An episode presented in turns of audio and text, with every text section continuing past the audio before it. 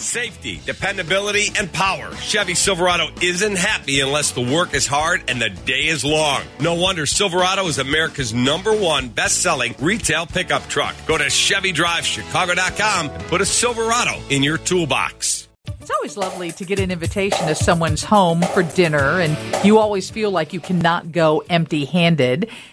And, of course, Easter's coming up, and with that, it's usually family. So I don't know about your family, but my family's just like, hey, bring your cheesecake, because we all have favorites that the other makes, and that's what you're expected to do, even if you want to bring something different than what you normally bring. But Jodi R.R. Smith is our go-to etiquette expert. She is the president of Mannersmith Etiquette Consulting.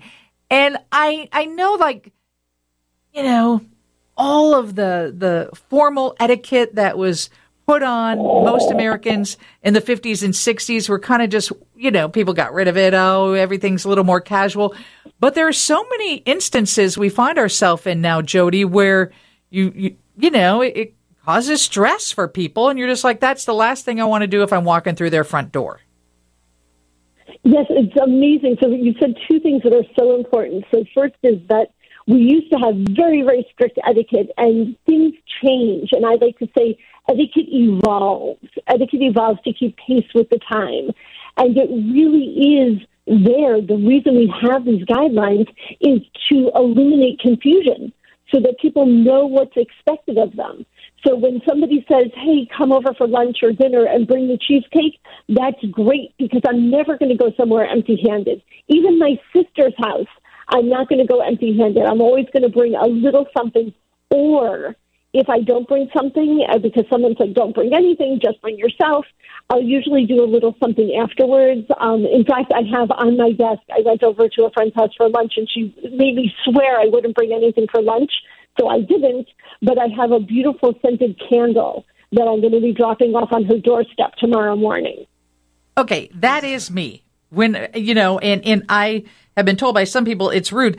If I'm having people over for dinner, I want to be responsible for what they're eating. I want to have it plated right. I want to make sure that, you know, nothing's on the recall list that we hear about every single day where someone gets sick. And even when I say, please just bring yourself, walk through the door, be happy, I've read that that's rude to say that, number one, and it doesn't make any difference because then people just bring whatever they want to bring. Well, I don't know if I'd say it was rude, but you can tell people very specifically. We have people with dietary restrictions. We have people with allergies. Please don't bring any food.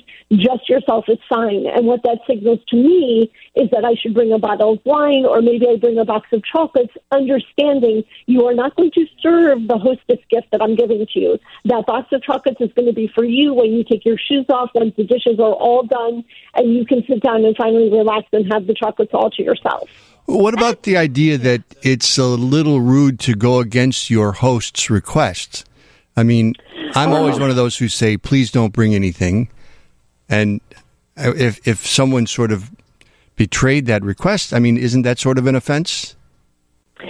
You know, it's really interesting. Human beings, and this goes beyond etiquette, but human beings, interpersonal behaviors, if you talk to any specialist, they'd be able to tell you that human relationships are built on reciprocity. And because of that reciprocity, we do things for each other. So now when I have a host, such as yourself, who says, do not bring anything. Jodi, if you show up at my doorstep with something in your hands, I'm going to turn you around and won't let you into the house. What I have to do is my reciprocity has to be differentiated. So for you, maybe I take you out to lunch and I make sure that I cover the bill. Or I know that you're a huge backyard gardener, and a couple weeks later when it's tomato season, I bring you an heirloom tomato plant. So it doesn't have to be in the exact moment, but in the giant scope of your relationship, there needs to be reciprocity going back and forth. Does that make sense? It does, because here are some of the issues, Jodi, that I think people fall into is you have it set. You've created this, you know, this party, this dinner party, and people say, well, just bring flowers. Well, if the flowers aren't in a vase, then they're in the kitchen sink, and then they need to be clipped, and then they need to be arranged, and your schedule is tight while you're making dinner.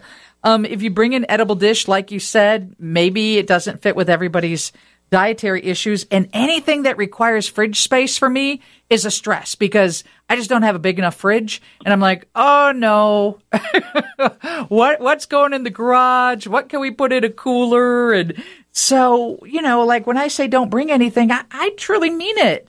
And I'm happy that people don't bring anything. Right, and that's fine. And I would say that if we were to evaluate your relationships over the course of 5 years, that those same people invite you over for dinner, and or they take you out on their boat, or they let you stay for the weekend at their cottage up by the shore. So the reciprocity doesn't have to be in that exact moment, but it does need to happen. And you mentioned it, and I really want to emphasize it. Do not show up with flowers wrapped in paper. You either send flowers in advance, already in a vase, or you show up with them already arranged in a beautiful vase, or send them after the fact. But showing up with flowers wrapped in paper makes your host drop everything else to take care of the flowers. So please, I agree with you, do not do that. All right. Will you come back and join us again? Because, you know, gift giving season, weddings, graduations, it's always a difficult time for people. Absolutely. I'm happy to come back anytime. Thank you for having me. Yes. And Jodi, tell everybody your website.